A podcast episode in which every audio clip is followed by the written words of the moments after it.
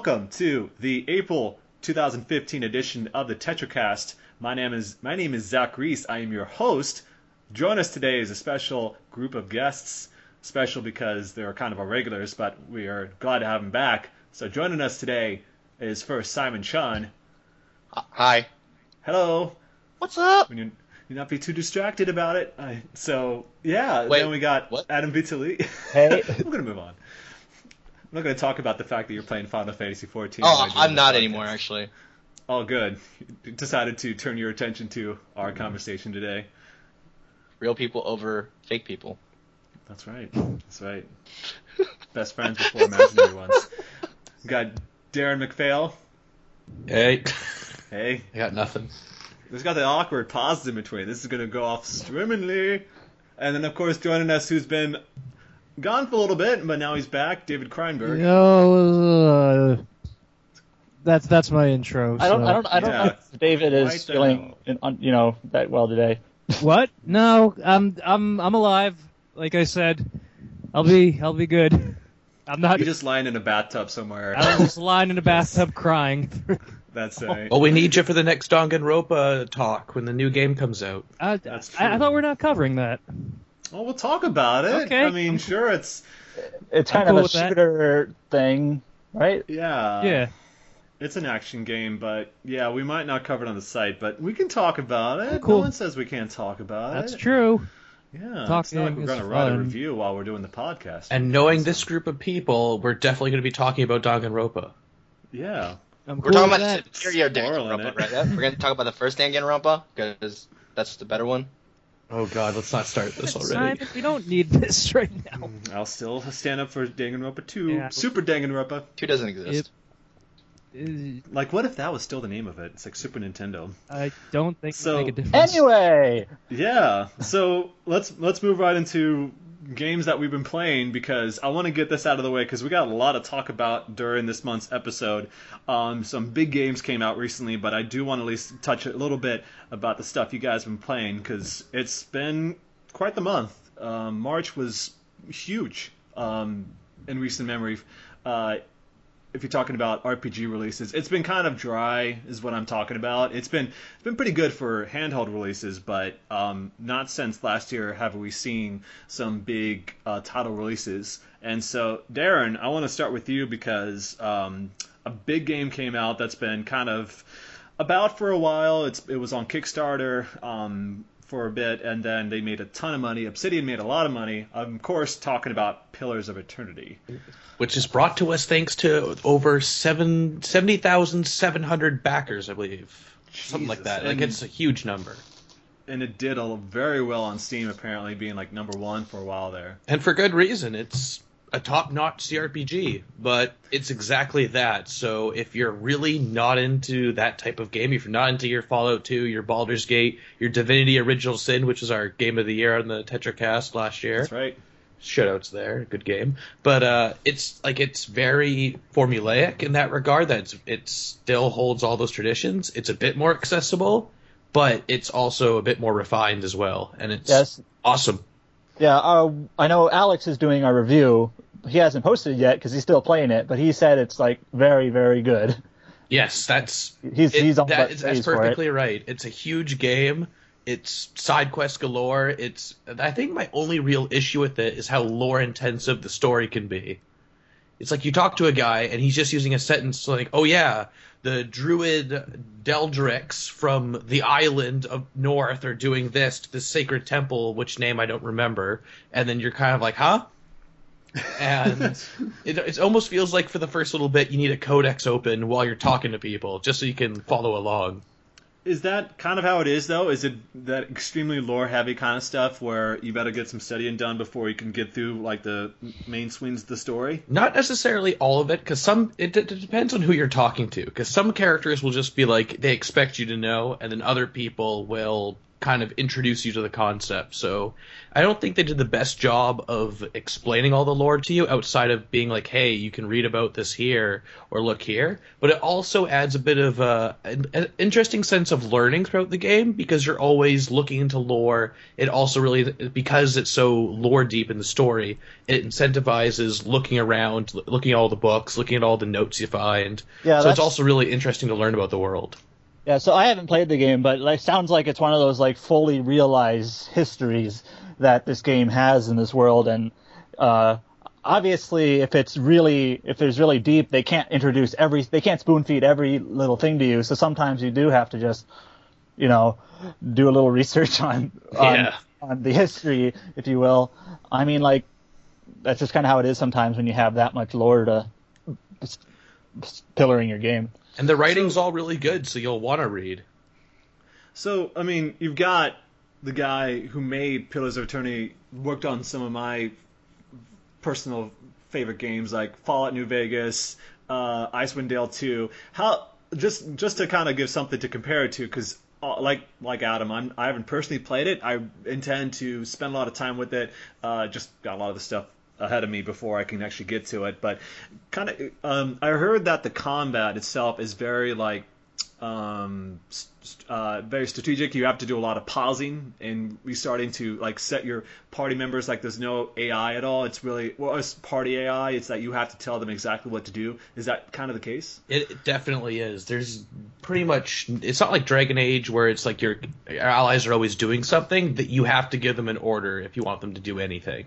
Otherwise, you'll have a lot of the instances where you'll start a fight, a guy will kill someone, and he'll either go to the next enemy or he'll kind of look around. So it's very intensive like that, and the pause button is a godsend because without it, the game would be impossible. It's the combat's very difficult, very strategic. Like encounters are going to be based on what spells you're using, what buffs you have going on, and where people are, what weapons they're using. Like it's everything's a factor, but later on it does balance out a little bit, and it kind of edges in the favor of you when you're higher level that you that you'll be kind of steamrolling through fights. Okay, okay. So I I'm not super familiar with the game, so I kind of have some loaded questions in terms of Okay. mechanics. So like, I'm assuming you have like your main character who you can kind of, uh, you know, mold in whatever way you want. But basically, the things I'm curious about are how do you how does your main character operate? Do you, how do you choose your party members? Are they like set classes, and are, is there like various choices you can make in terms of who's in your party, and also like how do skills work and all these sorts of things. Uh, so like, how do you coordinate your party and things like that? Well, the game has a very intricate character creation system, which has Good. like I spent like I think I recorded it too, where I spent like 20 minutes in Character Creator trying to decide what class I want to be. That's what I want. Yeah, there's a lot of that. It's, it's micromanagement on a huge scale. Like when you go through a dungeon, you have like you'll probably pick up like 50 items that you're going to be selling. Like that's just how it works. But to answer your question, Adam, each character does that you recruit does have a preset class, but you are free to dictate how their class will work and what skills they learn. But they kind of come predetermined in a role. So you'll get your tank, you'll get your wizard, but you're free to choose what skills they learn, and you can like kind of specialize them to different types of roles outside of their uh, the role they come in. Yeah. Can you also like do alignments? Can you make Oh, it yeah. set for like chaotic neutral and stuff like that? Yeah, there's a lot of that going on. That usually just comes from your responses to questions or how you interact with people and or how you finish certain quests. It's no karma system. It's very similar to the D and D alignment, Oh, okay. and then so different it's- characters will, will react to you differently depending on how you act. That's the thing is that um, about like the amount of customization you have with your party members. I mean, do you start off with like like how flexible is the system though? Is it full on like you can put points into certain stats? Like it's is it how deep does it go? You mentioned it's how complex the uh, the skill tree is and things like that. Like how much room do you have to grow if you set a person to be like this mage character? Can you move them to all these different areas into like battle mage and stuff like that? Well, with with each level up, you don't really ever increase their actual stats. It goes Oh. up based on what they already are or what they kind of what kind of skills you invest in. So Oh, you're basically saying, okay, I can increase your endurance. I can make you be smarter in dialogue. I can you can be able to pick locks. You can be able to disarm traps, which is very important because traps I- can destroy your party. It's a it's a computer RPG, is what you're saying. Yeah. You'll need to be a thief. Yeah, you, you'll need you'll need a Steal thief. I- I everything. recommend a thief. Yes. That's But, that's my uh, typical strategy. Yeah, but outside of that, you also have to you also determine what you don't really determine. There's not a, really a skill tree per se. It's more of okay, you have access to this tier of skills.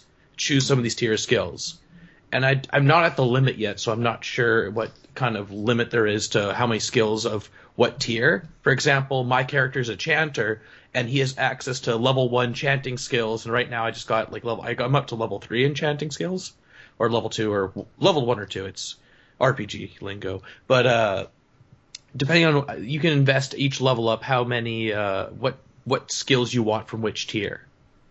So, how approachable is it though? Because obviously, we're talking about something that is kind of built for the hardcore computer RPG fan. It's it's meant to. I mean, as far as like it, it tailors towards the people that grew up with these games, like you and me. But uh, what about for people that are just coming in? How simple is it for those that aren't that don't have really the attention span to really get that deep? Is it? Do you think they could ever find any satisfaction out of this? I think they could, but I don't know if they'd be able to handle normal difficulty because uh, the, the way the whole difficulty curve is at the beginning when you're very few in party members, it's mu- combat's much more taxing because the game's meant is meant for you to have like six people under your command constantly, and when you start off with like two or three, and enemies completely outnumber you, it changes the dynamic of that, and it doesn't really ever stop to explain new mechanics to you. Like a good example of this is one of the I think it's your fourth party member, this monk guy you can meet. He comes equipped with like 20 skills, and Uh, you're like, okay, I, gue- I guess I have to read which all these do. They'll Is go. he gonna leave soon? Ah, I won't say anything, but uh, yes, no, yes, no to that question. But uh, Just expected. the there's like it's interesting like that because there is multiple difficulties and easy does make the game a lot more forgiving than what it normally is Okay. and I, I honestly think this is kind of a strictly if you're into CRPGs, this is your game. If you're not, I don't think this is the one to sway you. I'd argue Divinity is a slightly better introduction Oh, to okay, uh, yeah. to CRPGs like that, especially because it has a mini map that tells you where some objectives are and whatnot. This is a game where you got to talk to everyone in town, and you need to know where you're going based off of learning where you're going, not because the map told you to go there. now, now uh, bouncing off of that statement, learning about where to go. Is this is the game progression mostly like linear? Like you go to this town and then you have to go to this place and then you have to go to the next place, or do you have some like choice and actual decision making? Like you know what, I'm gonna go check out this area over here versus that area over there. Like how what's the progression like? you're pretty much free to go anywhere whenever you want. It's more about can you survive if you go there. It's very That's cool. Xenoblade like that, where if you go to a new area, the enemies will just destroy you if you're not ready. But it, there's tons of side quests, and that's basically you're free to go as soon as you get to the first town. They it's basically just go. That's I really have- cool. I- I have an, one final question before we move on. Just like in Divinity, just like in Skyrim, can you kill people in town? Uh, I believe you can. I actually haven't tried to because I was scared that I would everyone in town would murder me. Because in Divinity, I learned that the, I learned that the hard way when I had to kill the entire town at one point. But I Yes. figured I figured that's the case because there is certain side quests that you can get the town to be hostile to you if you Oh. complete them in a certain way, and you're and up until a point, everyone is expendable and can die and be dead for a while. Do do guards chase you if you do something bad in town? They'll. I think you. I don't even think you can escape town once you're attacked, because there has been some fights that occur in towns. Some are Oh. some scripted, some not. I was gonna say like thinking Baldur's Gate 2, like sleeping in town, all of a sudden waking up and then being attacked by like ban- bandits in the night. Just thinking about like that experience. Is that kind of the same thing happens in town? Like you'll be attacked randomly if you're not careful. Uh, that hasn't happened to me yet, but I think that's Oh. because I've been mostly lawful, and most of the people I travel with aren't criminals. But Oh, that's but I'm pretty sure if I go through again, I would find that to be a bit different. Or yeah, or if you play the other side, you're probably playing Goody Two Shoes, weren't you? I'm trying to play the the nice wanderer in town Is type that- character. is that That's what I was going alignment? for. Because normally in CRPGs, I am the scourge of the world, and Oh. I've recently learned that the game's a lot easier for me if I'm a little bit nicer. and it's So not just. actually- And if I I find it's better to not kill someone after they have their first line of dialogue with me. That's That's pretty sound, I think. that's that would be my second playthrough. And we just walking up. I've had it. I played in Divinity where I just walked up to uh, the first people you see and killed them Yeah. right off the bat, and just kept on going. Well, something And that's then- crucial in Pillars of Eternity is that your main way of leveling up is completing quests. You don't get Oh. individual experience for killing an enemy. You, if you kill Really? enough enemies, you fill a codex entry and you get experience for that. But most of your experience is coming from finishing quests. So it kind of encourages you to play a little bit nicer than you might normally. Uh, I'm waiting for the mods where that totally goes against that. So we'll see how that goes. And also, of course, uh, one of the biggest releases, at least for the fan community, is that someone actually put out an English fan translation of Tales of Vesperia for the PlayStation 3. Now, you had a chance to play that version. Adam, you played the Japanese version. Simon, Right. you also got to play it too, the Japanese version. And so I want to hear a little bit about um, how that went. Like, it, how good is that fan translation? Because obviously, one of the things people uh, always are uh, hesitant about is the quality of a fan translation can mean uh, can make it or break it. Um, obviously, unless you really know the Japanese or know what the actual translation is supposed to be, it's it's kind of hard to tell. It's like, well, this is this is something I can read. This is pretty good. How was it? Well, Uh, from oh, uh, as I say for the translation, I don't mean to interrupt you. Do you want to go, Adam? No, uh, go ahead. Okay, I was just gonna say from what I read, because I played about four hours. I've only played about one day for it because you need quite the setup if you actually want to play it. Yeah. Oh, I've heard. You're gonna have to have a expensive setup. modified PlayStation 3 if you want to play it, or until the day they come out with a PlayStation 3 emulator. Which That It'll would be be a bad. long Uh, time. exactly. It really So- sucks It's, because it's apparently out. Like they've got something working right now, but it's not. well, you need like a far away from it. 3.5 PlayStation. Like you need a 3.5 firmware of Play- P- PlayStation 3, which is by the way hardware limited as well. So it's not Mm-hmm. like you can just easily downgrade of the official firmware. Like you yeah, need you need an older model to do it, You need an older model that still is running on 3.5. and like- you also need the game disc. They Yeah, you don't also need provide the- any and ISOs. It's just it, it's a very big hassle, and like it sucks because like they put a lot of effort to it. This has been going on for how many years? Like three. I think The maybe even translation four. like four or five. yeah, I've, it's I've been been going on following for a this for long years. and I don't even know if a hundred people or like over a like maybe I don't even know if five hundred people are going to experience this fan translation. Like Yeah, I- it's, it's, I don't it's know. the ultimate niche at this point. Yeah, it's like- actually wanting to play it. like it sucks because like they put a lot of like I'm pretty sure like blood, tears, and soul into this. Is that the actual idiom? Blood, sweat, and tears. Well, Yeah, the actual but quality the- of the translation, like you were ask, asking, uh, Zach, it Yeah. is. I honestly, I don't know if they used any of the 360 script. I think they've They- used they did. some. So I- I it, everything seems did. on par because I just I've I've seen some of the new events for the PlayStation 3 version, and they totally mesh in. I never went, oh, that sounds weird. Oh, it, it all flows together really well. I've only ever noticed like one or two minor errors in terms of the speech bubble would be coming out of the wrong person when someone else was talking, but that's only ever happened like once or twice so far. So it's all seems to be working really well, and it seems like a quality translation. The game is good. That's good. It's a good game. That's good. Uh, that's the that's the version I wanted to play. I mean, that was the one I was hopeful would come back when they were teasing Tales of Graces, and people thought it was going to be Vesperia because the logo kind of looked the same, so people were trying to line it up with the cloud. It was really well, weird. the weird part Um, is there's existing um, uh, files in the in the game. They found files that indicated an English release. There's some stuff that was translated, and they did. And there is uh, dialogue like for dialogue certain for, characters like- in English Like recorded. indignation. There's like dialogue for indignation and like ultimate elements and like It's- they got the for dialogue there there. and stuff. Fingers so- crossed for a PS4 version or something or PC. I I mean, Valkyria Chronicles think- did it, so who knows? I don't Yeah. think we'll ever see a PC version of Vesperia. Like I can dream, damn it. Well, I don't know. I'm wrong, but like I just After Valkyria Chronicles, uh, that, I mean, that was one of those things like no one expected it to hit PC, and Some might say it was the biggest surprise of the year. yeah, That's right. Some But would also- say but that, also- right?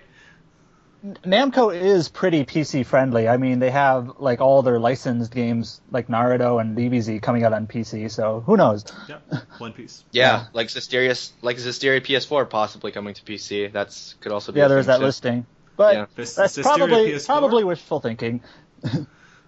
Yeah. Is it? Is it really wishful thinking? Uh, of Vesperia being po- Oh, becoming oh, oh! I PC? thought you were yeah, talking about probably. Yeah, Vesperia I think is really wishful thinking. I mean, this long after release too. Right, and although although what Valkyria Chronicles was what five years after its And release. Symphony I don't know if there's remake. actual official like like cer- special circumstances with Microsoft. Like I don't know if like that really. I don't think anyone really knows. I don't think it ever it's ever been revealed. Obvi- the speculation is that Microsoft paid for the the, the lo- some of the localization somehow, but that, that's more Wouldn't this. me either. Just because this was a really speedy, like this was one of the speedier localizations of the Tales franchise. Like Right. if not ever, because this was like I would say maybe a month, maybe a couple weeks between the Japanese and um, hmm the English release. So like I wouldn't be surprised if they did, uh, if Microsoft did have a sort of a hand in it. But I really don't expect this game to ever just make it over to PC. I mean, I think it would actually be excellent if it. it did. If like, my God, like I would buy five copies of this if I could. But support that, yeah. even if it has like not so a great aged um, combat system, but I mean, in, in the grand scheme, it's that even if you are not able to get that, it's that they did put out that browser version that you could experience, so you can still import it, play it on your PlayStation 3 as it is, as it is now, experience it, use that guide, and still have a good time with it if you can stand looking at a guide while playing the game, kind of thing. I've done that before with plenty of 360 games. version, like Vesperia PS3 is totally like doable. Like I think Yeah. Simon and I you know both game. Simon Simon and I both played the 360 version first, and then played the PS3 version just in Japanese because Yep. why not? Right, That's what I So- did. So it's like once you understand, like the problem with so the the, uh, the biggest problem with importing games is that you get, especially with RPGs, you don't understand the intricacies of the mechan- the gaming mechanics of In, the Ves- game. in Vesperia specifically, it's, it's uh, some of the skills. Like I don't know what this skill does, but I'm going to equip it and see what happens. And or like Right. some of the some of the accessories. Like for instance, I had an accessory. I was looking for like Estelle for healing. Like I know I should have an accessory by now that makes TP cost less one third less. Now where is it? and you can read that easily. Like it says in the text, like one like one third or something. yeah, Like, and even some of the skills, like strength up five percent, ten percent, fifteen percent, like. Once you, if you play the original 360 game, like some, there are things very easy to catch if you play the 360 game, which made the PS3 game, um, really easy. So I personally can't read Japanese. Um, I can hear it and understand it, but I can't like read it. So I had a friend help me when I was like reviewing a couple of the import games, but it's just PS3 version of Vesperia is very good. Um, I think there are varying opinions on whether it's like totally like is it truly the like like are you really missing out on a lot of are you really missing out on a lot of shit if you're playing it and I don't I don't want to I don't want to dwell on the, on this too long, but I Yeah. think it's I think it's uh, false to say that like the 360 version is not a full complete game because it is it's it's a pretty damn full and complete game on its own. It's just that the the PS3 version has lots of extras added to it, but nothing really essential. It's Uh, the best it's- version of that game, it but it, is a doesn't, it doesn't make the original not- obsolete. Right, but I, the, the think- only downside to the PS3 version is that the, the loading times and the frame rate are just a little bit weaker than And in the the graphics are also at a lower resolution. Right, there's but that makes bit- sense because of the engine Yeah. yeah. Right. I, I think it's it's well, yeah, because you're missing Patty, but that's about it. I mean, Oh, it's- you're missing- the the thing. And lots of side Yeah, and such. the thing the thing with um, that old talk is that that was coming at the time when that was happening to a lot of 360 games. It's like uh, you're talking about Eternal Sonata and then Bioshock and all these games that were coming out the 360 first and got a much Star better Ocean. version on the PlayStation. Yeah, Star Ocean Ocean. got a better release on the PlayStation 3 later. So it's like it was like a kind of a bandwagon Enchanted thing at the time. and the Last Remnant, which never Enchanted Arms. Let's let's we talk about Enchanted Arms, the better. Oh my god, Enchanted Arms. um, there's Flaming characters. But Uh, PS3 is good. Like, it, if you can somehow get the translation, do it. Like you'll be doing yourself a great service. If It's- you're one in ten thousand people, you might be able to play it.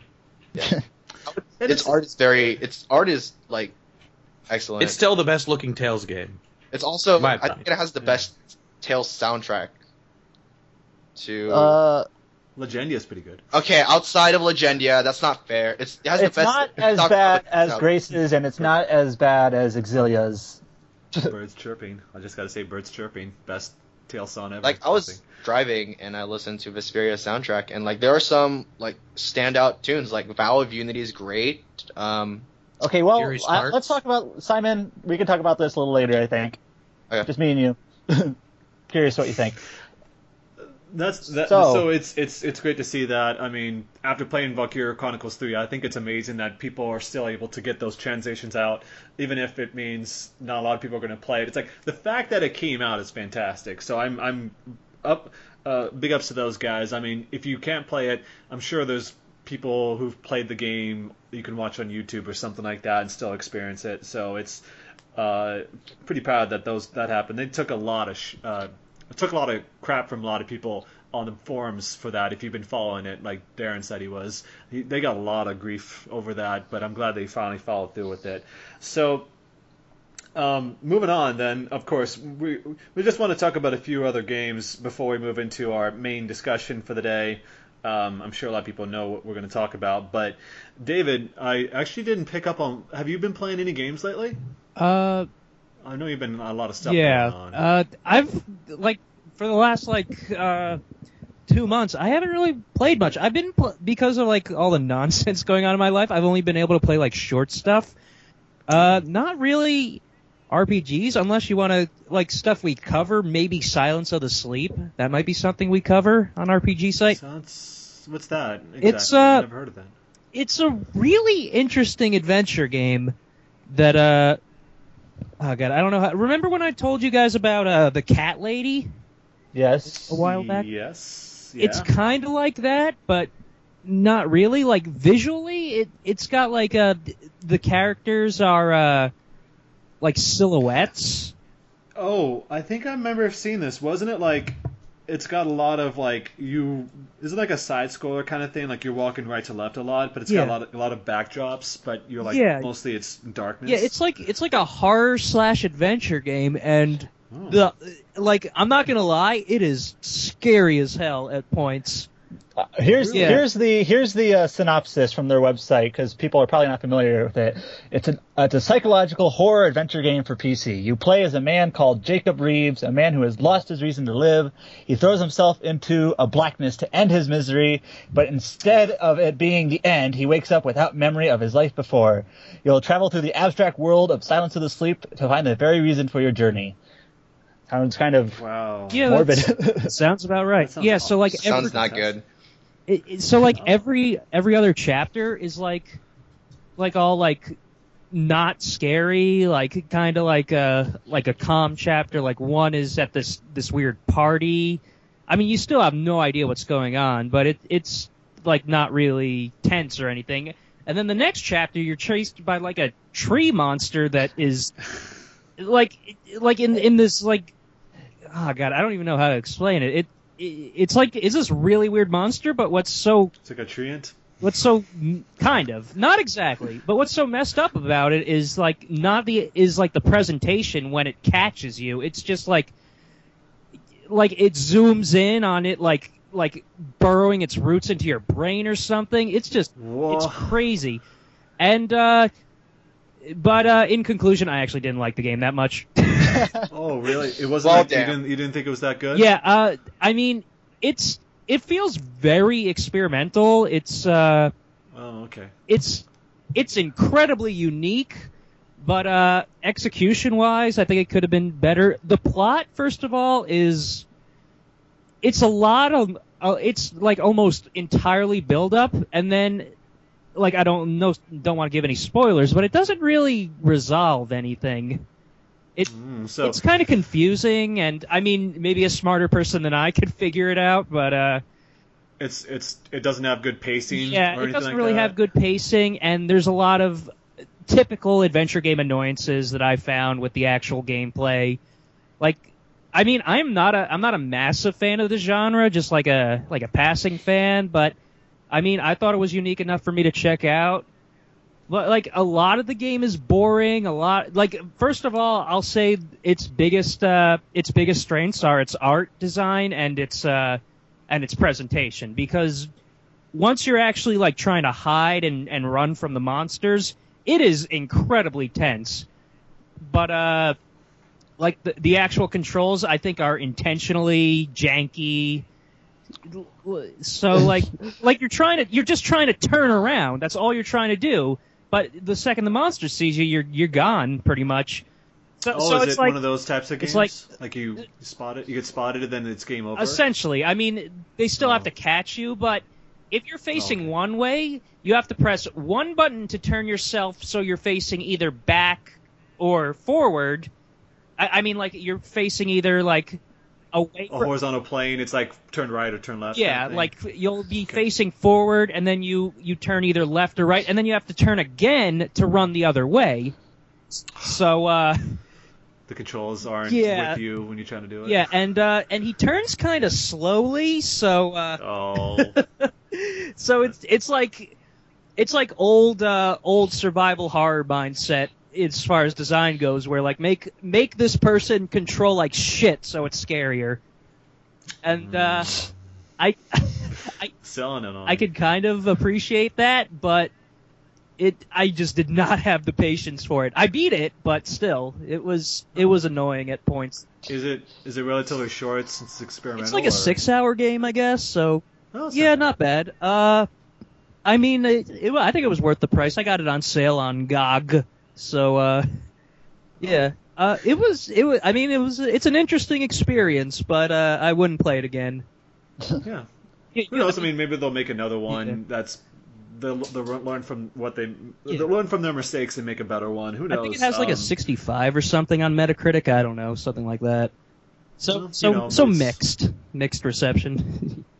I've been here. I think I think I'm starting to remember more of it. And Like, yeah, I've been hearing It a kind bit of a, just the visuals. It kind of looks like uh, it's like a it's an adventure game, like with that side scroller like perspective. Although it's not a platformer, and it's kind of like a silhouette style, sort of like Limbo, only a little bit more stylized. it's kind of like Limbo, but yeah, More like you said, more stylized, completely different focus. Of yeah, course. yeah, it's not a platformer, but it's kind of got that same perspective and Yeah. somewhat similar with the silhouette and things like that. I mean, so yeah, anyone who wants to check it out, feel free. It's just you It's might just- you might love it, you might not. So yeah, David, David's the one hitting us with these like artsy indie games when we when he asks what he's playing. Uh, I mean, I mean, yeah. yeah. I've I've also been playing a lot of like really short, free RPG Maker random games that I've just been finding. 'Cause, I mean, Well, I mean, there's a lot of those sitting around. Apparently when I'm stressed out, that's what I look for. So like, I've been playing like something like Mogeko Castle, which is really fucking weird.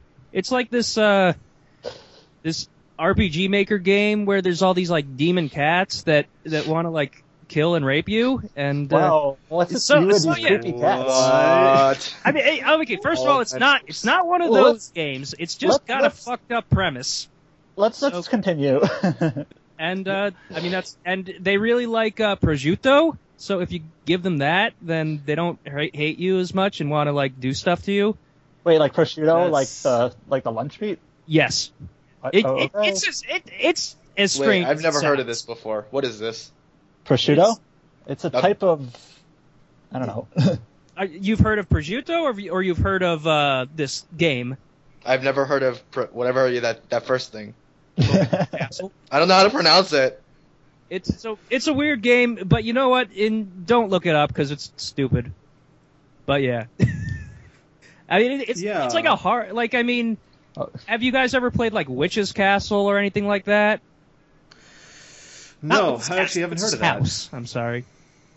Or Ib No, or Corpse Party. That's the one everyone knows.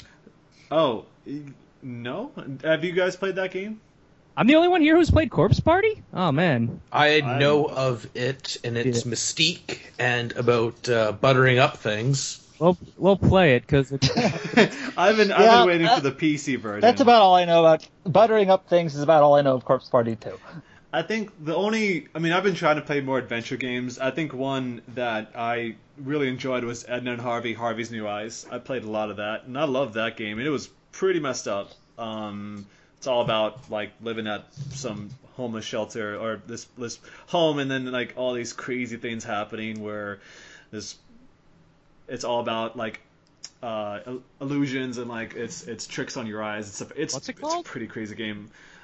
Uh, uh, uh, Harvey's New Eyes. oh, oh yeah, I think I have heard of it. That And then Harvey, yeah, it's it's it's it's a sequel. I actually it was weird playing that game because apparently a lot of stuff happened before, and I was like, I went straight into a sequel, and, uh, but I still really enjoyed it. Um, I did that with the Xenosaga series. Jumped into number two, thinking was, What were you thinking? so thinking you need to st- thinking it was like Final Fantasy, and like number two like literally No. starts like five It's minutes. episode two. It literally says episode Yeah, two. and it literally starts like five minutes after the end of episode one, and I was like, "What is happening?" and the opening to Xenosaga episode two, though. yeah. But Anyways, before we, we go off on that, but yeah, it's it's. So David, that's been pretty much it, though. Obviously, like I said, we got a lot of stuff going Yeah. on, but I mean, if I had a PS4, I'd be on top of Type Zero in an instant, and uh, like 15 demo and stuff like that. But yeah, do you do you plan on getting that anytime soon? Because uh, soon. Uh, I don't. I, I hope so. I can't. wait, waiting for these. Uh, Be, I mean, I do need. I do need either a PS4 or a bone, but I'm. I'll maybe I'll Wait try for- to get enough money for my birthday for it, which is in a few weeks, so probably not. But uh, oh, yeah, I'll try. I'm trying to get it soon. maybe wait for E3 or something. Who knows Yeah. what, how things are going to go this fall? But you don't want to like buy one and then they announce like a slim or something. And it's oh like, yeah, of course. Unless it's like the So- PS3 where they just take stuff out. exactly. Yeah. Oh, I know too well about that. But so Adam, um, you've actually been covering a game for the site that is going to go live shortly after this podcast goes up. Um, because the game's about to be out. Right. You've been playing some Etrian Mystery Dungeon, yep. the crossover game. Yeah. So um, yeah, the two games I've been playing recently uh, in in sequence is Oreshika Tainted Bloodlines and Etrian. Um, Oreshika review is out already. Um, Etrian goes out next week. Uh, I'm still under embargo, so I can't like give much in terms of like impressions yet. Okay. But I can talk about how it plays a bit. So first of all, I've I've never played an Etrian Odyssey game, so I have Really? no, I I'm pretty familiar with them from a secondhand perspective, and I've played some of the offshoots of the other of other franchises, namely SMT Sh- Shin Megami Tensei Strange Journey and Persona Q, which are basically the other Atlus franchises in the style of Etrian Odyssey. So Yeah. I kind of knew that, but this game is actually not an Etrian Odyssey styled game at all. It just has that aesthetic. It's more, uh, it's a mystery dungeon game, which is a roguelike, which I only have a very, very uh, thin history of roguelikes. Um, but I kind of knew the, the general, you know, setup. You go into dungeons that are that are randomly generated. You're going down floors, and if you die in the dungeon, you lose a lot of your money. And if it's a true roguelike, you you lose everything, including your love Yeah. and everything. But it's not that we're not that it's not that hardcore. Um, Okay. so, but it- so basically, uh, I guess first of all, this the story and narrative premise of the game is very very straightforward and kind of get you get you playing type of type of startup. And then before you know it, you you you choose a party of four from the Etrian classes. So these are like your Landsknecht, which is basically a a warrior. I don't know why they just don't call him a warrior instead of Landsknecht. Because it's fantasy. Yes. And gunners, medic, uh, rune master, which is like your mage, and uh, all that. And the kind of the bonus and the, the kind of the special class is the wanderer, based off of the the Shiren series from uh, Spike Chunsoft. Um, Those fun games. yeah, which I, which I, is which series. is also roguelike in some way, right? Uh, Yeah, I'm yeah. I'm not- it's pretty super- much you die, you go to back to level one, and you lose all your stuff. Yeah. It's it's one of the more difficult uh, dun- uh, roguelikes. Yeah, I, I was again somewhat familiar, but not super very familiar. But anyways, you can get a wanderer class in this game, and they're and they're pretty awesome actually. Um, so I've been playing it. You basically control you know, up your party leader who you can choose whoever, whatever you want, and you have your other three guys following along behind you, and they are basically pretty autonomous in terms of they just kind of act on their own, they do what they want, um, but they do follow you, and it's they're pretty smart. So like, if an enemy uh, is a magic casting enemy, they'll try to you know silence it, or if someone needs healing, your medic will heal them. Uh, you don't get a lot of options in terms of uh, party control, but they're pretty smart and like AI. But I saw that you can like control like their formations. Is that true? you can, but to be quite honest, I don't really know the point. Um, Oh, okay. so they normally follow along behind you, so in a line. Uh, it's it's it's got the typical roguelike map structure where there's a bunch of basically narrow one spot paths, so they have to be in a line. But then you you enter the rooms and where things open up. But the thing is, the your party is smart enough to get in line to where they need to be to be useful.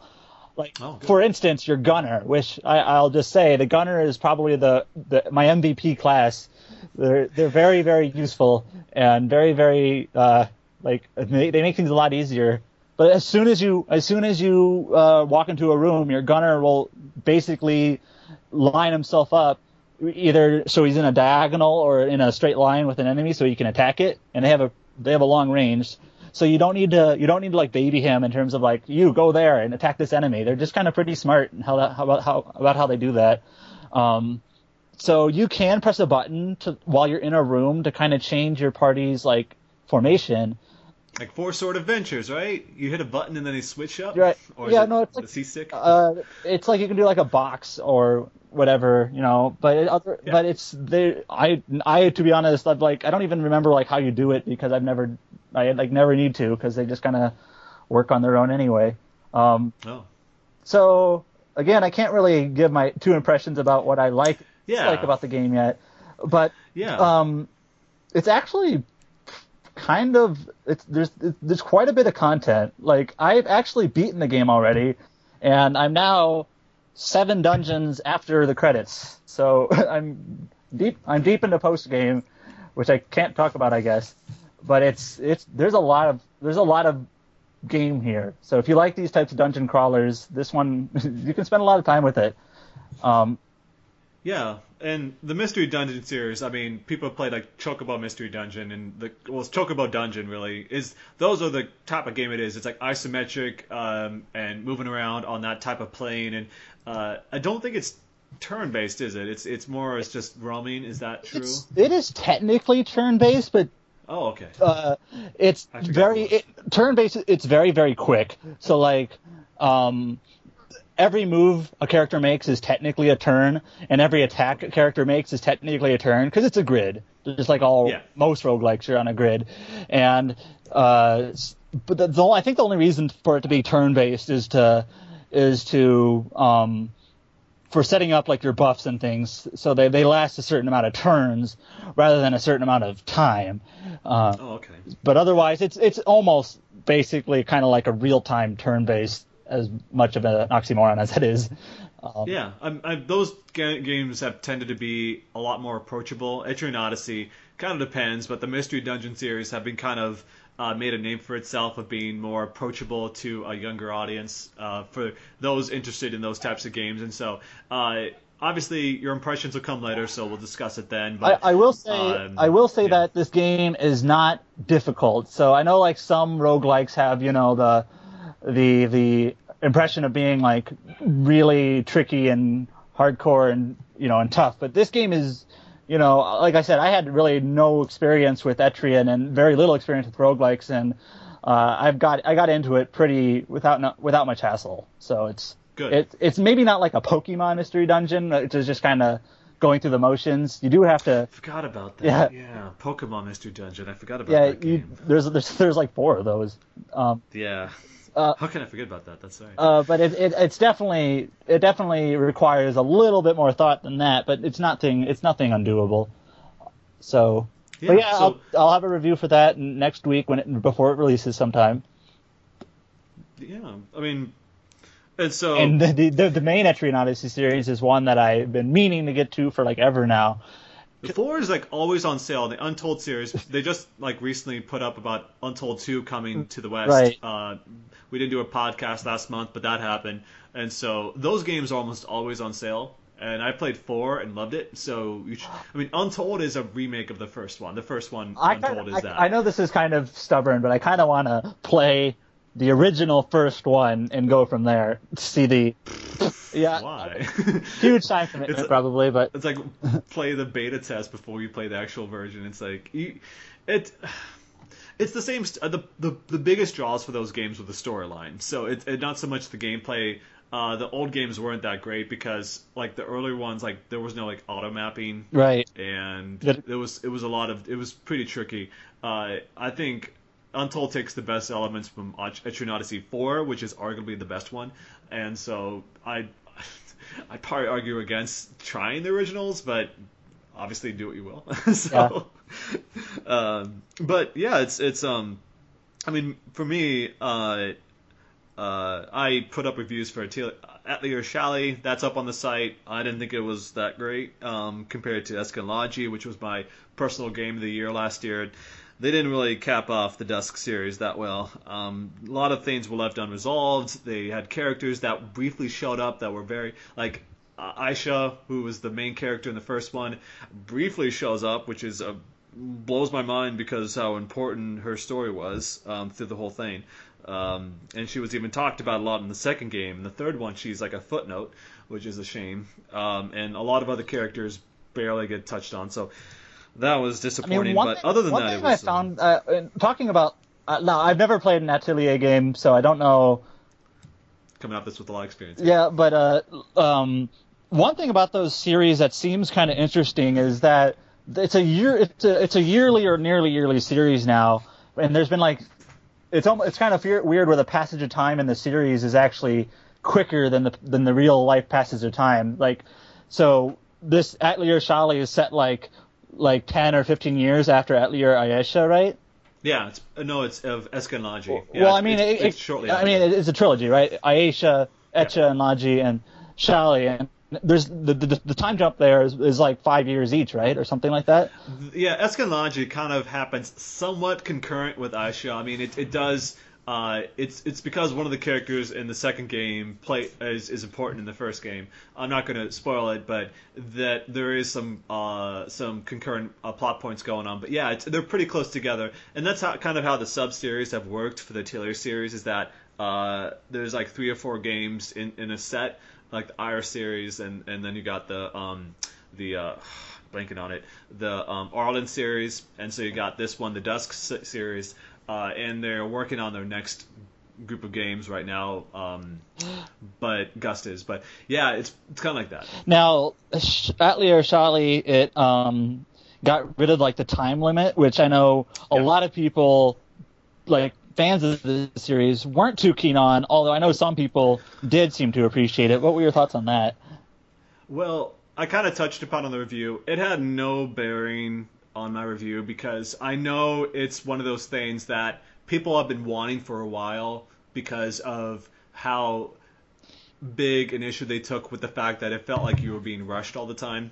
And so I can completely understand that, and that's why I didn't like make it uh, a big of an issue. Some people thought I should have, but I didn't um, because of that very reason. Because I know it's it only helps the series if more people can play it uh, and don't feel like they're being like they have to be that they're feeling frustration from having to deal with that. And so I totally understand that, and that's why I don't talk about it. I mean, Yeah. personally, I like having that rigid structure, that kind of strictness about it, because I felt like my time matters, and so I better hurry up. But it felt weird because because uh, you could make an argument that the world map makes sense if you're going point to point because there's time that passes in between. Here it's just like, well, you don't have time, so you're just basically going from point to point, zooming over the map. Like it's just, you just wish you could like cross over on the land and not worry about these stupid points. But I don't know. Uh, it's it, it felt like um, you could really tell that that Shallie was made on a budget, like a, a tighter budget,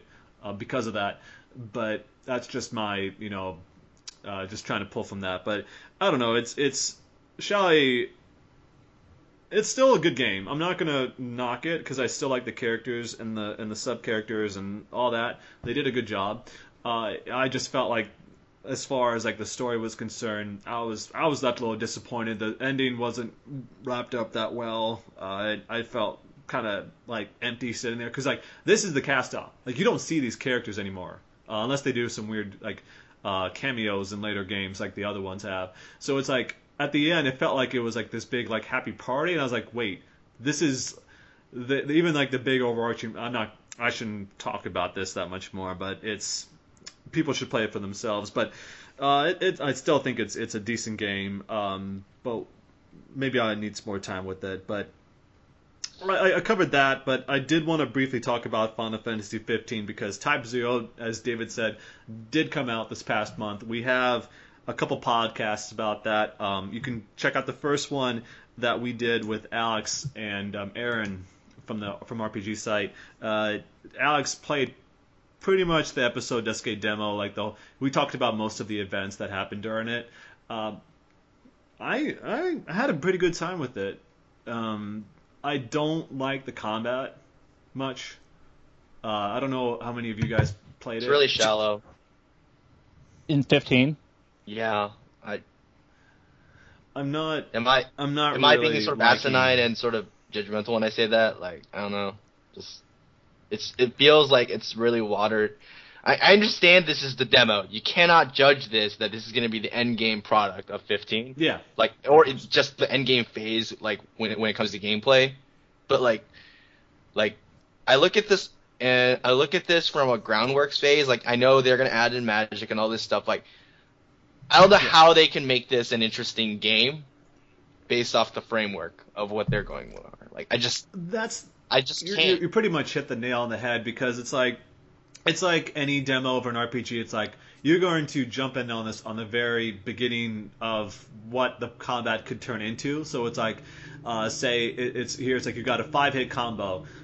What if that turns into 10 hits, 15 hits, 20 hit combo with all these different variables thrown in? It's like then it could be exciting. But at this point in time, it's not to be overly harsh, but it feels a little sloppy. I mean, uh, it's like, there don't are wanna a lot of. oh, I know this isn't. I know this isn't an action game, but there are a lot of action oriented. It is. Well, I No, mean, action not. RPG, sort of. But there are there are a lot of action action oriented games where it, it does start out very basic. Where like if you compare Yeah. like typical gameplay in the first four hours compared to typical gameplay in the last four hours, it's like it's very very very different. feel like due to like like you were saying due to new variables like your night due to the day. progression and things like that. So we it's hard to say like what this might turn into.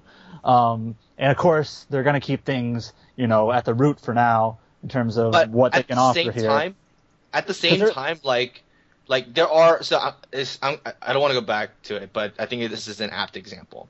Um, when before tales of Vesperia came out there was a tales of Vesperia demo now you got a good idea of how that game plays but at the same time you got you got a good idea of how the game's going to play later on. You're going to get a lot more spells. You're going to be able to do combos a lot more cool, and and they give you like interesting game mechanics that you know are going to be good by the end game.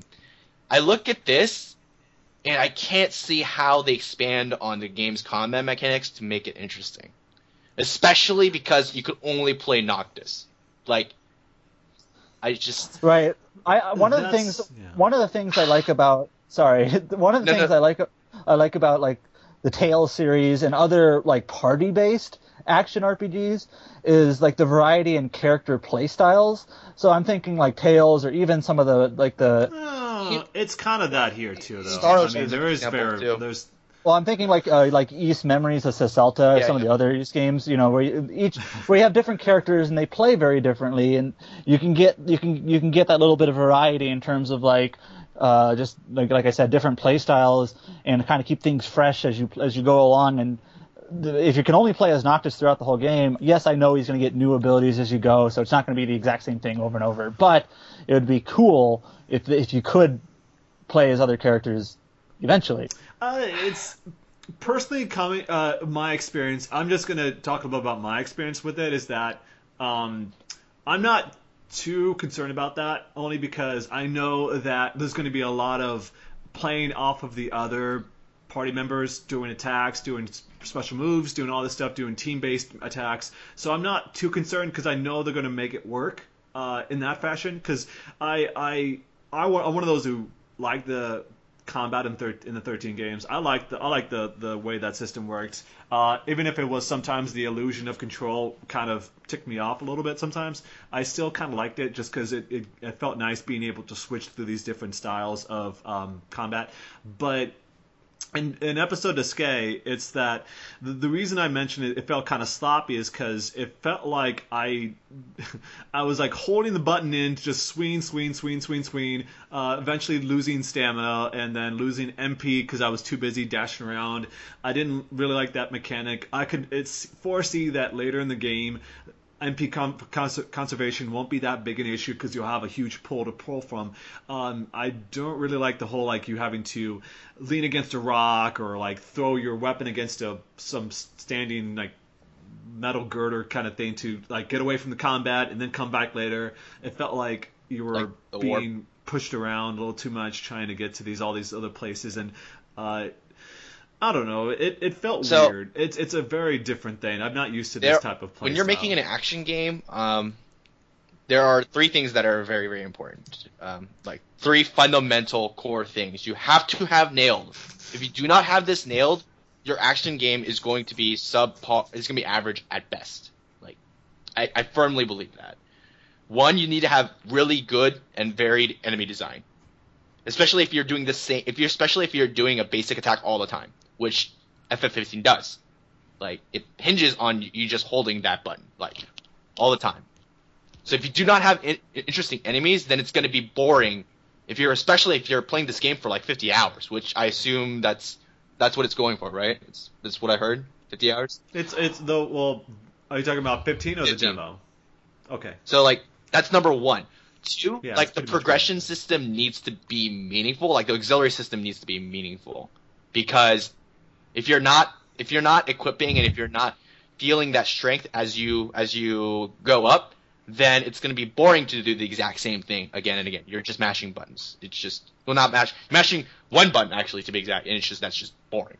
Um, the third thing you need to do is you need to make sure you have varying ways of approaching combat. You can't just literally be doing one but one attack all the time. Your your your, your, your first two points kind of lead into that third one.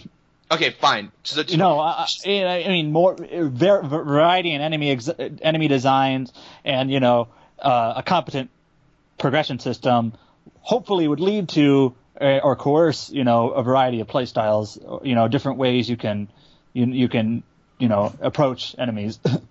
And and I think that episode Duscae does present that as the possibility because um, sure there's not a lot of monster like enemy variety, but that's because you don't really need it in a, in a demo like this where it's only a few hours long. You got enough to get the taste of what it's going to be like, and then you it's not just holding the square button. It's like you're also using the triangle, using your skills, you're doing all this other stuff, and you can you can you can foresee being able to uh, change your weapons and then uh, change the order that they are to whether you want to make this one your fast attack, the slow one, the one that feeds into this other one, one that drains life from the other. It, it's I don't know. I, can, I, just look at this. It's it's like I, like uh, just thinking about all these RPGs I played where the beginning of the game, I, I can, I, I'm totally with you that this demo should have given you a little bit more to deal to work with to to really get it. Because for one thing, like you don't have a lot of control over the weapons that you can equip, so it's like you can't play around like, well, I want to play with this weapon. No, it's well, it's it's you only get like these five to mess around with, so you're kind of stuck moving those around to see. Yeah, what it is. There's, this auto switching. There's not a lot of manual. Yeah, that's like, I mean, a lot. The most interesting thing is the manual, but they're.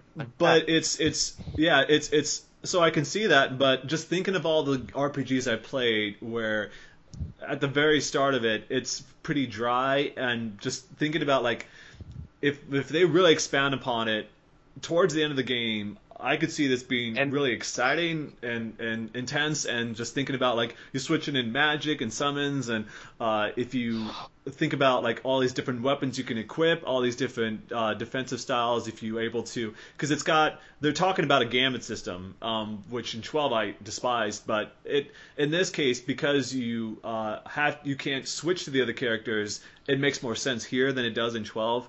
And so uh, I can see that really playing into it, making things more intense as you get to the point where like you're near death, but then your party members are smart enough to you know step in and help you out. No, no, but that's not control. most. That's not control you have. Direct control you have. That's the problem. Of course not, but that's working around that. This that- game is a micro-intensive game. It's not a macro. This isn't the last remnant. It's it's it's not where like the game hinges Well, I on never macro. played that game, so Adam would know. But I'm just saying, like, like that that that get because the game re- when you're playing an action game, you're you're relying on literally instant gratification. That's what you're working off of. Like that's the philosophy of an action game is that you get instant gratification. So when you don't have direct control of your that. of what's going on, then you've already lost what the. I mean, It's different. I mean, it doesn't it because it's. I don't think we should like. By the way, like, which criticize this is it's not an to be action game. This is not an action game. Well, well, then doesn't that render the point mute then if it's not an action game? Well, what Zach was saying earlier, I totally agree with. Which you can argue whether or not it, it, agrees or it belongs in this type of game. But what Zach was saying is that in the demo, well, let me step back a bit. Eh, RPGs, to varying focus, there's always some level of like outside of battle preparation and strategy that is involved, whether it's your ability setup, your equipment, your party coordination, things like this. So this isn't stuff that has a direct, you know, you're not it's not the combat gameplay, but it's still stuff that's very important. And in a game like this, in the demo, I mean, you're you're given a very limited, if any, control over those things. So that's one of the things that I definitely agree. That's one reason why you might argue that RPG demos might not be a very representative product because you're missing all this stuff. But That's the thing. You can kinda- you- you might I'm not game that you saying like you can you, Oh, you, you you have the right to condemn this game because the demos. Are. That's that's not what I'm saying at all. But I'm saying with my understanding of from from what I've experienced, like I can't imagine this being a very deep game.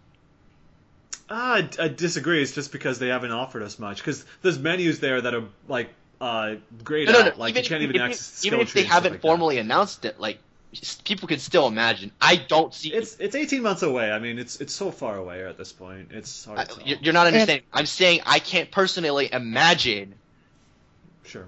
this game having that much depth at all. I, I guess I'm more. I, I- I mean, first of all, I haven't even played the demo yet, so I'm not speaking from experience. But I tend to be a little bit more optimistic than that. Than you know, they can always around the corner like say, "Hey, we're introducing you know this new you know system or idea into this game that might change things significantly." And I'm not saying you know like it it has to be like you know uh, paradigm changing, but you know, there's always ways you can. I see what you did there. Paradigm shift. Ah, I didn't. I think that would be much more interesting if they introduced that mechanic. like limit certain move sets to certain paradigms, and that's on cooldown. Like that's that's interesting. That would make Set macros. Who knows? like that would make things interesting. But they're not. I don't think they're going to do that because that's not what they're going for. Is are they not doing macros? I could have sworn that they mentioned being able to No, set I'm not saying combo moves because I was macros, but I'm thinking saying, White Knight like- Chronicles. Like, like what makes a Final Fantasy game is job systems. Like that's. Uh, let's, let's but it's not, barely been part of it. not I'm, It's talk I don't want to not fault myself, but I'm saying like, isn't it much more interesting to have a limited move set because you have a class designation on Noctis, and being able to switch certain classes depending on the situation and stuff like that, than it is to play just have everything just straight up blown available to you.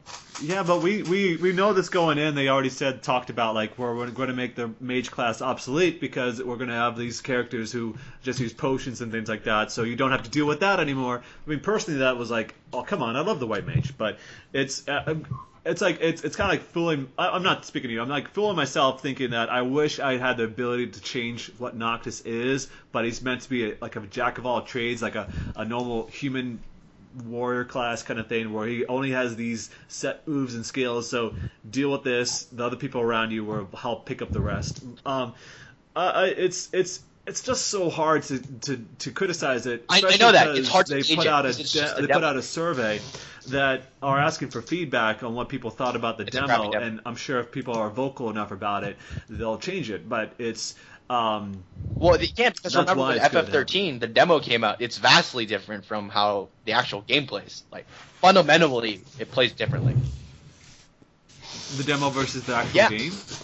Isn't that good though? It is. It, it turned out for the. It turned out like for the way better. But I'm Well, the battle like, system's pretty much the same, though. It's just like stuff with launching and stuff, right?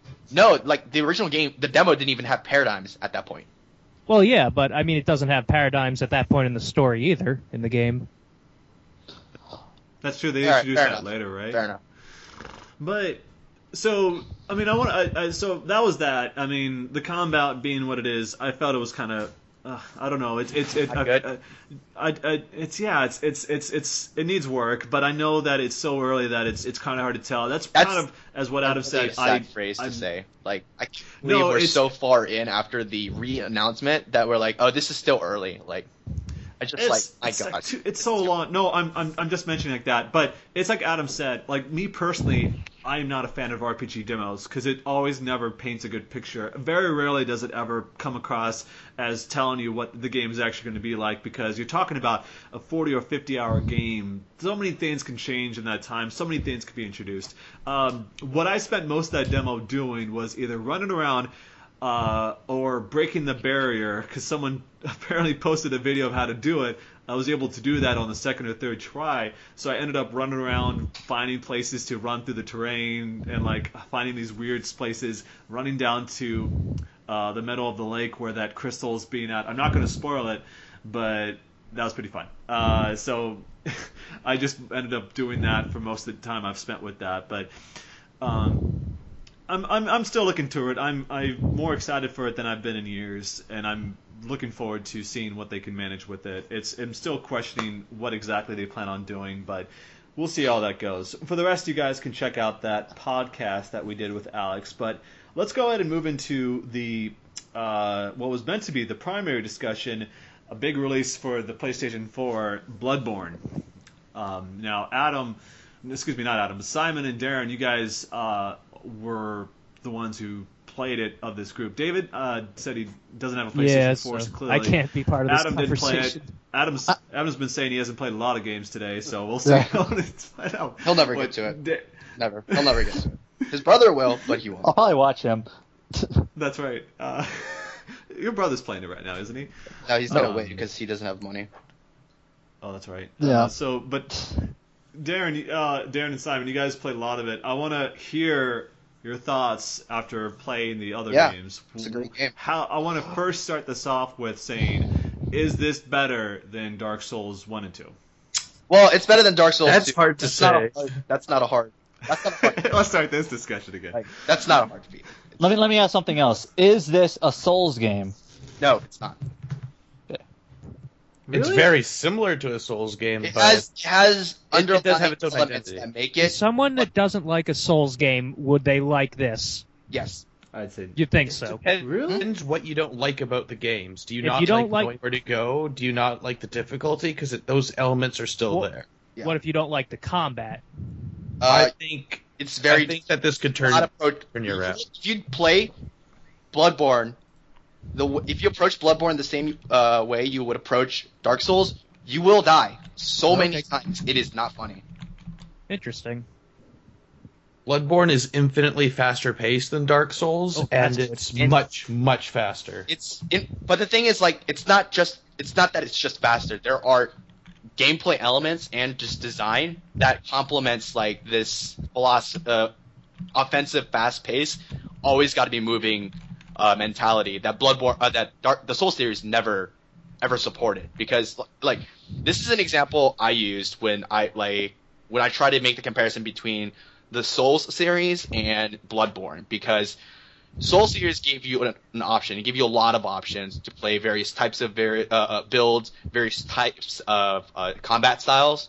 Um, not only that, but it felt much more like a traditional RPG because there are so many elements that you have direct control over: stats, weight, certain items, certain elemental affinity. All these things you have direct control over. Um, and because of that, there's a lot of uh, depth and a lot of um, change and variability in the game. Bloodborne literally tosses that all out the window. This game is streamlined to the max, and that's not that's that doesn't mean it's a bad game. Like it removes weight, so no matter what Good. weapon you're using or not, like you, you still have you're still going to move the same way, but that means that the game is going to give you much more focus in the ability to move, like being able to actually dodge. So enemies are designed with the um, what's called with the mindset that you're always going to have that same movement speed.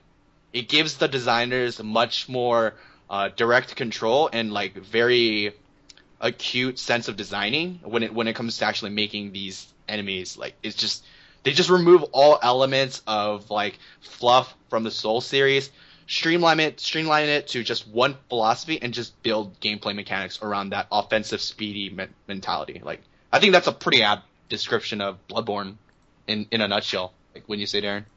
Yeah, I, that pretty much sums it all. It's essentially taking the most, the best elements of the melee combat and just amping it up to 11 and adding more mechanics to support a more aggressive style of play. And that's essentially it. And I think one of the best like additions, and most people th- underrate it a lot. A lot of people think it's actually it does really doesn't matter. I'm not sure why. Is um the regain system, and like That's how know, you people heal, are right? saying they don't like it. Yeah, I mean I'm, I'm so I'm reading a lot. Of, so I've been spending a lot of time on GAF, which I consider to be the most I guess the most intellectual um, board on the internet for gaming. Um, that's not saying much though because there are a lot of There's a lot of stupid, but sometimes you get a couple people who know what they're talking about. Yeah, but it, it, it when you get high quality, you can't get high, any more high quality than GAF. But um, there are there are a lot of people are um don't look highly upon the regain system, and a lot of them find it find it trivial. And I What what exactly is yeah, this the that regain system about? is like you can uh, like counterattack and get healed, right, or something like right. that. So Darren, you, you can explain it. Yeah, like imagine like in a fighting game or something like that when you get hit and you're blocking and you see that damage, uh, you see the damage happen and you see like a uh, it's like a, a slightly different color when you get hit in Bloodborne. And essentially, if you get hit by an enemy, your health will start to decrease from where you got hit to where this orange bar is to your red bar. And if you hit the enemies right after you get attacked or within a certain time frame, whatever the limit is, you can regain that health back per hit. And the stronger your weapon attacks are, the more HP you gain back. Crazy. Right. So, So- essentially, if you get smacked by an, uh, let's say you get smacked by a random enemy you didn't see, if you're quick enough and you know what you're doing, you can get almost all of that HP back right away. Right, but that's also dangerous too because Yeah. if you don't know that enemy and you know that the enemy is going to attack right back, you could lose more health. So it's it's that Oh, idea of don't be afraid to attack because there is a mechanic in place where you can get health back, but know that if you rely on that system too much or if you rely on the system the wrong way, you're going to be punished because these enemies hit hard. If they hit you once, certain enemies will hit uh, uh, initiate a series of attacks that will constantly hit you, especially bosses. So you can counterattack to um, you can attack back to get health back, but know that there's a risk that you're going to lose even more health too. So uh, is this kind of like replacing some of the things like I heard there's no backstab in this game. Um, there is it's di- very different. Oh. So um, I guess the best way to put it would be that you're offhand. Uh, you're usually going to have a gun, and depending on the gun you have, you have the ability to counter uh, or I guess parry. So an enemy will attack, and before the hit, uh, before the attack hits, you get to shoot your gun, and they'll be knocked off balance. In which case, you can go up to the person and uh, hold the light attack button, which will initiate the visceral attack, which will do a lot of the damage. And if you've actually been hit right before it, um, you actually gain all of the health back. Um, if you initiate the visceral attack. But it's you can do that on pretty much almost all the enemies and almost all the bosses. And that's actually one of the things I find most interesting about the bosses is because I found a lot of mechanics in Dark Souls and Demon Souls they don't work on bosses. Like stuff that would work normally on enemies, they don't work on bosses. Here it pretty much works on all the bosses. So like you literally have the entire offensive um, toolkits at your disposal. So you can stun lock a boss? Well, It's only for Yes. one attack, It's only for and one not all attack, other attacks. You can you can't stun them off of every attack. but it, it, you can do it, and you have to know, you have to time it. And s- some of these bosses have really unorthodox attacks. It's not easy, and you also have to account for the fact that um, the bullet takes time to travel. It's not instant, so you have to account for blood uh, uh, bullet traveling. The best way to do it is to t- do close up, but that means you're also putting yourself in danger of Of being an, uh, being attacked like at really close range, and usually if bosses are in close range, they're gonna do, not do one swipe, but like usually like three or four or five swi- swipes, or they'll just straight up grab you. But you can also attack like- from. You can also Yeah, do the visceral attack from behind. You have to charge up your strong attack and knock the enemy back, and then depending on what type of enemy they are, you usually can follow it up with a visceral strike. Right. so do they do they stagger or do they like drop to the knees? They pretty much drop does- to the knees. Or Oh, if they're like a whatever type of crazy monster you fight, they're equivalent of a knee. But drop to their slithering whatever bu- is behind them kind of Yeah. like the thing is like you also only have limited amount of bullets you can use. So it it's it's pretty How- interesting because you, it means like if you parry once, oh, you can try again, but only for a certain amount of time. So you can't rely on that the entire time. Um, How easy is it to come across bullets though? um, fairly it common. on the actually area. Um, certain enemies, it makes sense. The drops make sense based on who you're uh, accounting. So if you're attacking, if you kill an enemy that is using a rifle to attack you, they'll drop bullets. But like, if you're fighting snakes, you don't, you're not gonna expect to, you know, get grab bullets. Good. I mean, uh, is it kind of like you? If you get bullets so much, I I can imagine that the bullet doesn't play. Excuse me, that gun doesn't play much of a role in combat. Is that? I true? disagree. A lot of people saying like it's, it's not essential, but it plays a role uh, in the fact that it's a suppressant. It stuns. But uh, I mean, as far as like you're not going to be Rambo going and shooting everything and hoping. Your to guns aren't for damage; they're purely for counterattacking. There's very few weapons that actually do a, as much damage as a as Yep. your normal weapon. They're. Really, also. But you can also use more. bullets for your magic. That's what your magic uses are based off of. They consume silver bullets. Silver bullets. That's Oh, the name of the bullets. Those... The They're quick- just called silver like- bullets. Oh, okay, okay. So So like that's another way like it like instead of blocking all the time or like I know you can so many people told me you don't have to play souls with the shield. Yes, motherfucker, I know it. You don't have to play with shield. My god. I've done dex builds. Anyway, um like people say that and like Bloodborne is no different. It's the exact same thing as Souls. Like no, you, you don't understand. Souls doesn't complement pure offensive no shield runs. Like it doesn't have gameplay mechanics dedicated to that. Here it does. Um for instance, um, dodging doesn't take as much stamina as it normally should because you're constantly supposed to be moving around, running, dodging, strafing, etc., etc. Um, attacks don't take that much um, stamina because you're supposed to be attacking constantly. Like, like So is it the gun replaces the shield? I, I it kind of get the feeling like all these games, it's like the shield. The developers don't want you to hold a shield. no, no, felt yeah, like the that. game was purely designed to not have a shield, which why was why when I actually found the shield, I was like, what the fuck? Why is this actually doing here? Like. was it was it an actual Yeah, shield? it's a really crappy wooden shield that I think it's Oh, meant okay. more meant to be a joke saying, "Here, you want your shield? Here it is." okay. not makes going to sense you. That makes I actually sense. never They used they it. Did you ever try out using the shield? I tried it once after bu- for review purposes, and it was absolute garbage. I can Yeah. imagine like a, a shield run, like someone actually doing a run with that. If they hit you with the shield, you're fucked. Like you're you're beyond fucked. Like you're you're making yourself you're putting a big bullet like target on yourself. Like fucking hit me. Like that's essentially what it is. But like I can imagine speed runs with that thing. I, I, I'm excited to see that. Actually, just this this game is absolutely phenomenal in, in terms of design. Like they cut out so much fluff. Like no weight. They cut out. You people are saying you can only get what? How many items are in the game, Darren? 13, 11? I don't know. For weapons, I think it's like it's not- definitely uh, it's like thirteen or twelve around there for Right. right-handed weapons. Okay, there's- there's only There- like there's- there's less than ten guns in the game. Okay, there's something I'm actually quite curious about that we haven't touched on. So you talked like a lot about combat, but how's like the world design? Like like the I don't know, or like the like uh, I guess I don't even know. You know, what? How's the world designed? Do you like have like a central hub, and then you like go off in different like directions, or is it like a like a loop where you kind of like Sure. find like hidden areas? Like how how is like like what what is this? What is the environment that you're actually like doing all the combat in? Sure, sure. So the central area where you're actually going to explore, hunt, and do stuff is Yharnam, and it's uh, it, it's very uh, intertwined. It's like demon. It's like demons. Uh, not demons. It's like Dark Souls. Yeah. Um, uh, Okay. one area will lead to another. Like the forest will lead to back to like I think central, uh, not central, but like old Yharnam and all this other areas. Like they're all interconnected.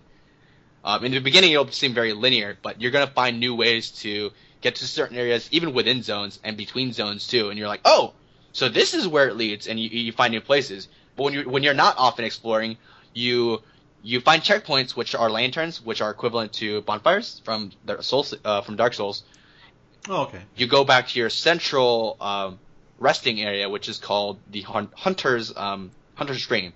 Here you can upgrade your character, upgrade your weapon, um, what's it called? Uh, customize your character with like runes and stuff like that. Like this is where you do a lot of just the progression. So it's uh, the in it like It's the equivalent to the Nexus from from uh, Demon Souls, or it's like uh, what's the town from Dark Souls 2? I can't even remember right now. It's the, the equivalent there are no. NPCs really floating around. There's Yeah. only two guys, which is Gehrman and um, uh, the doll. Which the doll is used to level up, and Gehrman is not even there half the time. So who the fuck cares? And but the hub also acts as a place where you can activate chalice dungeons, which are procedurally, I say procedurally in quotes, procedurally generated dungeons um, that you're meant to explore. And it, like this was like hyped, this was hyped up to be like one of the biggest components of the game and to be it was actually the most disappointing component of the game. Um, Hmm. So it's procedurally generated with enemies, traps, and everything like that. Um, the level design isn't very clever because it's not handcrafted because it is procedurally generated. The areas aren't that interesting. Um, the traps and stuff like so like conceptually it sounds cool. You're gonna be able to explore uh, procedurally generated areas with tons of new traps, different types of enemy encounters, and it's gonna be really hard and you can do it with friends. And not only that, but this dungeon design is unique to you. If someone else activates that chalice dungeon, it'll be a completely different design. You can share dungeon designs and all this stuff like that. Shit that don't matter because the designs are so boring. Like, it's just Is it kind of like the same layouts, even if it's like procedurally generated? It's like it's just not floor by floor. because there is It's small, short. There- Is this, is it like it's a small? no area? because just because there's no sense of progression, there's not no sense of accomplishment. I'm like, yeah, I conquered this area. I finally got out of this hellish area or something like that. It doesn't feel like that because. Um, Oh. because how, how you approach Yharnam and how you approach Chalice Dungeons are different. Because essentially each dungeon has each there's like different layers to the dungeon. There's like three overall layers, and each end of a layer has a boss fight.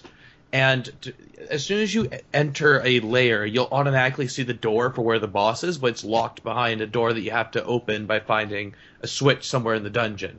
And so a lot of the time, like I was trying to rush through some of the Chalice dungeons in order to see all the boss fights because there are unique boss fights to the Chalice dungeons. And but I say unique in quotations because some of them are just beefed up enemies, or in some cases they're just recycled bosses from the main game with a slightly different twist. But there are a couple Oh, of, okay. of bosses that you can only fight in the Chalice dungeons. But the, I found myself like at first I'd go, oh, I'll explore every nook and cranny. But the thing is, most of the rewards in the Chalice dungeons are just used for go- accessing other Chalice dungeons. Oh, so they don't really feed back into the yeah, main game. It's much? more of if you want to go through the Chalice dungeons, you need to go through the Chalice dungeons. And then Oh, eventually it got to oh. the point where I would just be rushing through and grabbing the switches as quickly as possible, then heading right back to the boss fight. It's just boring Oh. because like when you're exploring in a main area, you have that sense of discovery. I'm like, oh, I'm gonna find every secret here and there and all this stuff like that. And There's no so shortcuts cool. either in these dungeons. Yeah, since they're, here they're relatively like they're not they're not very long either. They're each floor is roughly if you know if you're doing really Five, well, you could yeah. max, Oh.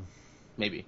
It's just it's it's, It's a fun distraction though. It's I would I, 'cause I, I I did have a buddy I was going through some parts of the game with just to test out the co-op, which works really well so far. And the Chalice Good, dungeons good. are a good outlet for that. So if you have some friends you want to play with and you want to go through dungeons like that. It's a fun way. It's a fun little distraction, but it, it has nothing on the main game. Yeah. The And I of- do agree with Simon draw- that it is a bit disappointing. part of the main draw of like the Souls games is the very good level design, and Chalice Dungeon just doesn't have that. There's not, no sense of accomplishing. Oh my gosh, I escaped this hell of a map. This map, this area sucked. Like, Poison everywhere. It sucked.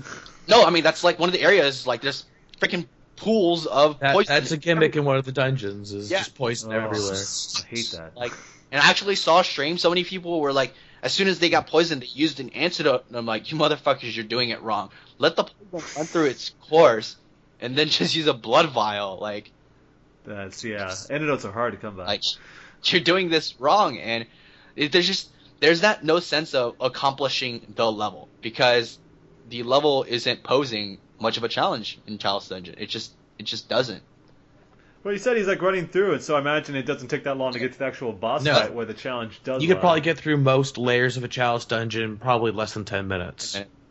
Oh. okay. Especially if you're only trying to find the switch and not trying to explore everything. Especially it's a co-op, so it's like you're both are working together. It makes it a lot easier. I'm imagining. There's no. Is there any sense of scale at all? So each Uh, there's there's there is a little five, bit. I think. Pardon? I think there's a total of five. I think right. Um, Of, ta- of chalice dungeons? five chalices. I think there's. fi- I think there's Four? four, Uh-huh. and then there's varying chalices in each category, Right. and they y- and they have a they're always incrementally difficult. Yep.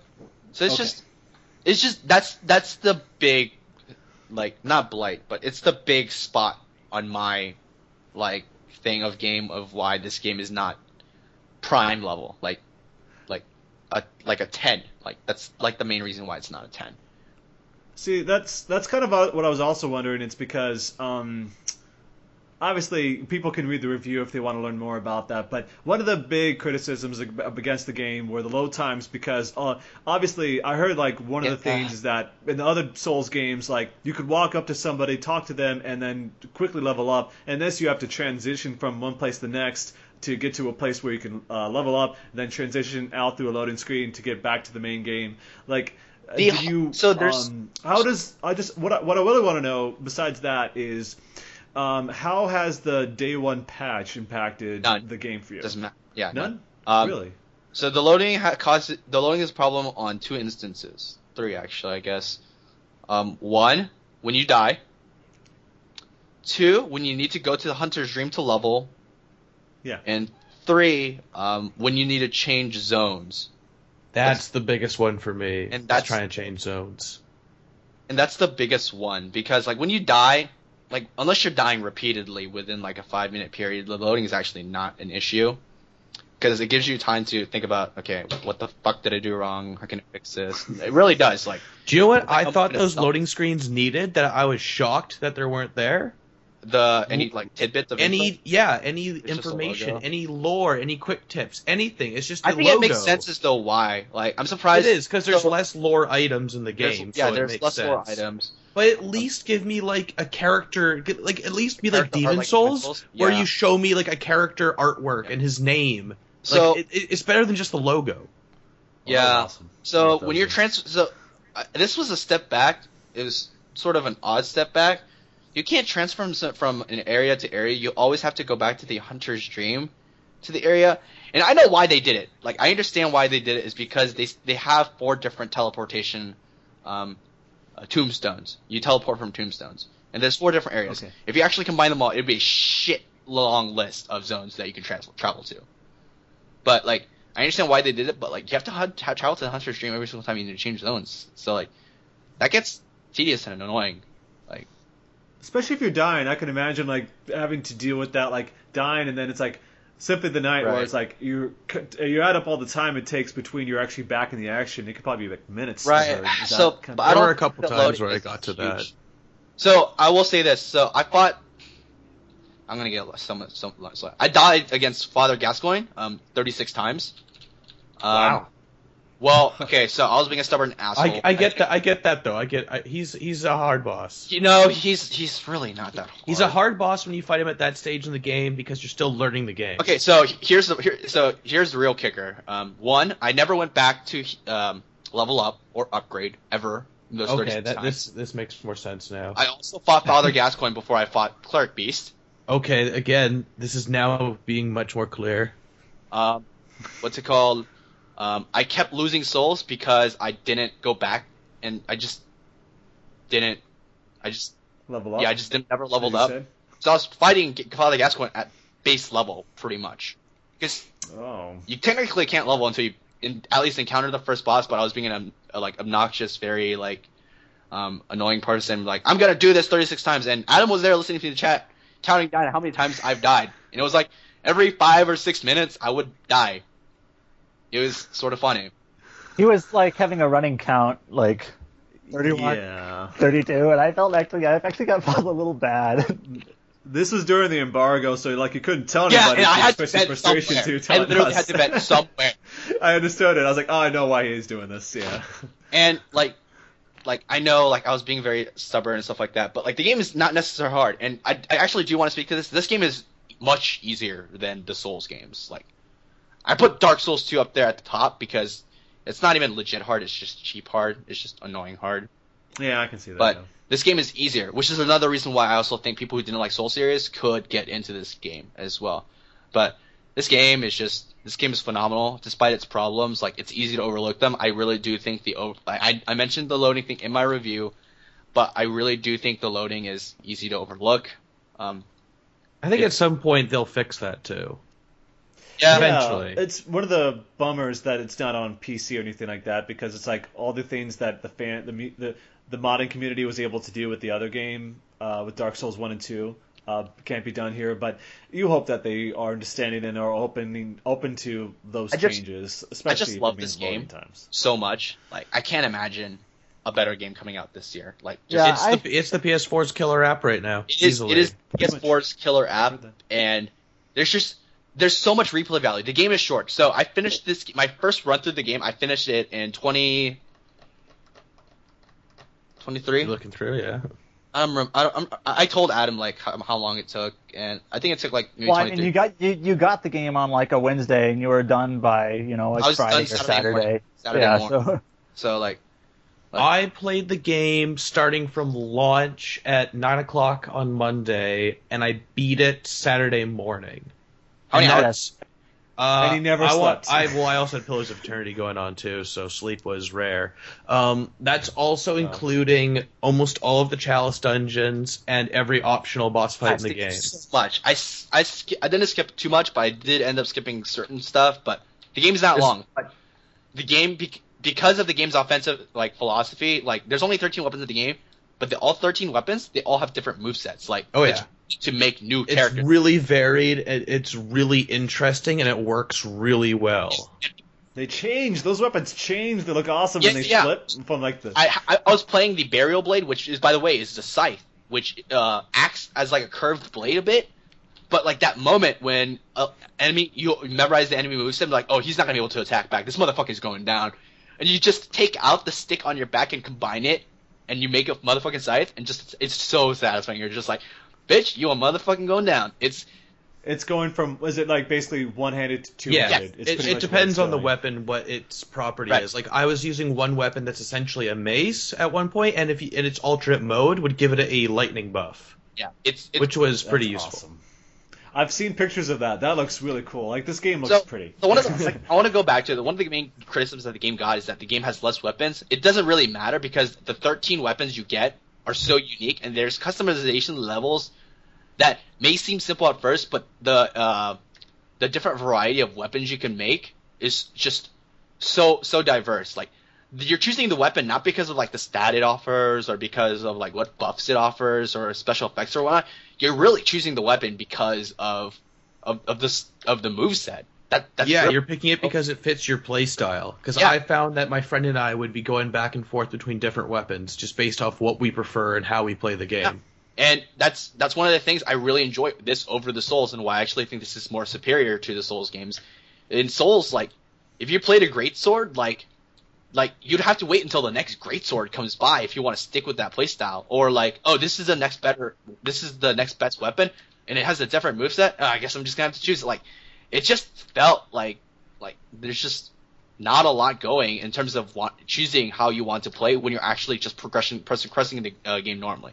Surely, sure you can like at the game's end you can dictate how you you know play the game because of like you've uncovered all the weapons and whatnot stuff like that. But this game truly gives you how you want to offensively kill monsters and people like at your fingertips. It's it's this game is phenomenal in terms of design. Like One thing I shit. want to quickly add on that we haven't really talked about is the whole networking. And from a standpoint of someone who's played on PC, who's played Dark Souls 1, which Dark Souls 1 had not the best networking. And if you really wanted to coordinate with your friends and play with your friends, it was pretty much never going to happen unless you either modded the PC version or you just got all the right conditions to do it. And Dark Souls 2 had a terrible network system as well, so it made it was really hard to organize play with your friends. But Bloodborne has an amazing system that works incredibly well, and I got to play with my friend through every boss fight I wanted to try with a friend. I got to play through the Chalice dungeons with him, and it was a blast. And the PvP is amazing in Bloodborne. Yep. Especially because it go it really goes back down to it that offensive like moveset like The Like- speed, the speed of the battles is something unreal. Imagine your ass getting kicked a lot because that's speed too. Yeah, this if you're game struggling with that. is, I think this game is a genre defining feat. Like it's normally normally evolutionary games aren't don't make it um evolutionary games don't make it on like a genre defining um, list or something like that. Usually it's something revolutionary. Um I think Bloodborne does some very interesting things with its evolutionary designs from the Soul series, uh, especially with narrowing down its um, uh, philosophy to uh, philosophy with the offensive like combat philosophy. That it's just this is it's it's it's so impeccably created. Like I, I can't sing enough praises about it, and I've already made three characters in this game. Um, that's more than I can say for um, for Dark Souls 2. Because Well, as of thi- as of this recording, I'm almost I'm already three quarters of the way through New Game Plus. Like it's definitely something I'm going to keep playing, and it's going to be something that totally I could. Yeah. Yeah, very briefly, because when I played Dark Souls 2 New Game Plus, I died like on the first enemy, that stupid Crow Knight, or Oh, oh whatever, the just killed me Falconer, almost yeah. instantly. That son of a bitch. But like, I, I just very briefly, like, how much more difficult is New Game Plus It's- here? Like, is there Honestly, I'd argue It's they did not it that difficult. pretty well. Where it's like it, I'd say it feels like you're starting the game over with everything because enemies deal oh, the equivalent amount of damage to you that they did at the beginning of the game, but when you were a lower level. Really? So it like it feels like that they got scaled properly. So it's like okay, I can't be dumb. These guys aren't just weak, but they're not going to kill me instantly. It's a good balance to okay, I still need to think, I still need to play well. And not only that, but like Okay. there are just certain weapons that you don't have access to in the beginning of the game. Like the burial blades. you only get that um, after you beat the game. Yeah. Uh, Oh, so they give you gifts for beating the game, and then you could Uh, carry I it to think that's New the only Plus. right? I think it, I think so. the burial think blade is the that. only weapon that you get through Right. beating the game. And that you have that satisfaction satisfaction of using that weapon on some of the bosses, and you are gonna get raffle stomp using that. Like it's just you- you're you're you're essentially playing a new game. I, it, is, it is new game plus, but you're essentially playing a new game the way you want to play it with the weapons you want, with the items you want, and everything. Like it's it's it's amazing. It's just it's, gosh, this game is absolutely. I don't see any RPGs beating this game for the. It's going to be a strong contender for RPG of Oh, the year. I, it's already my game of the year. Like I don't, I can't imagine any game. honestly, I it honestly is going to depend how The Witcher Three does. That's Uh, what's gonna. Witcher that's 3, going to be the there's big some, contender. there's still, there's Witcher 3, there's Disgaea 5, also hold out. Yeah. I I love very this excited for guy. that game. I don't think it's going to touch Bloodborne. No way. Even Pillars of Eternity? They're so different that it comes down That's- to personal preference. it's gonna be in and the at same heart, category. I'm always going to be an action RPG guy. Oh, true. Like I love, like Well, don't get me wrong, I love CRPGs. I was I I was there with you defending Divinity Original Sin as Game of the Year, but That's right. Blood the Souls games are my bread and butter, and Bloodborne takes the best elements of those games and makes them be- it makes it better. To be fair, like this year is definitely looking more exciting than last year, so we'll see how things go out. But that's going to do it. Um, obviously, we've talked about a lot of stuff today. Uh, there's a lot of stuff coming up on the site pretty soon. We'll have reviews once again for Etrian Mystery Dungeon. Uh, we'll have a review for Toukiden Kiwami, I guess it's pronounced. So we'll have that. Story of Seasons. Um, Simon, you're working on Alex like- Alex is doing uh, that. Xenoblade, Xenoblade Chronicles, Chronicles and Pillars of Eternity because we don't have a review. He's still playing it, so he- he'll get that up when he finishes.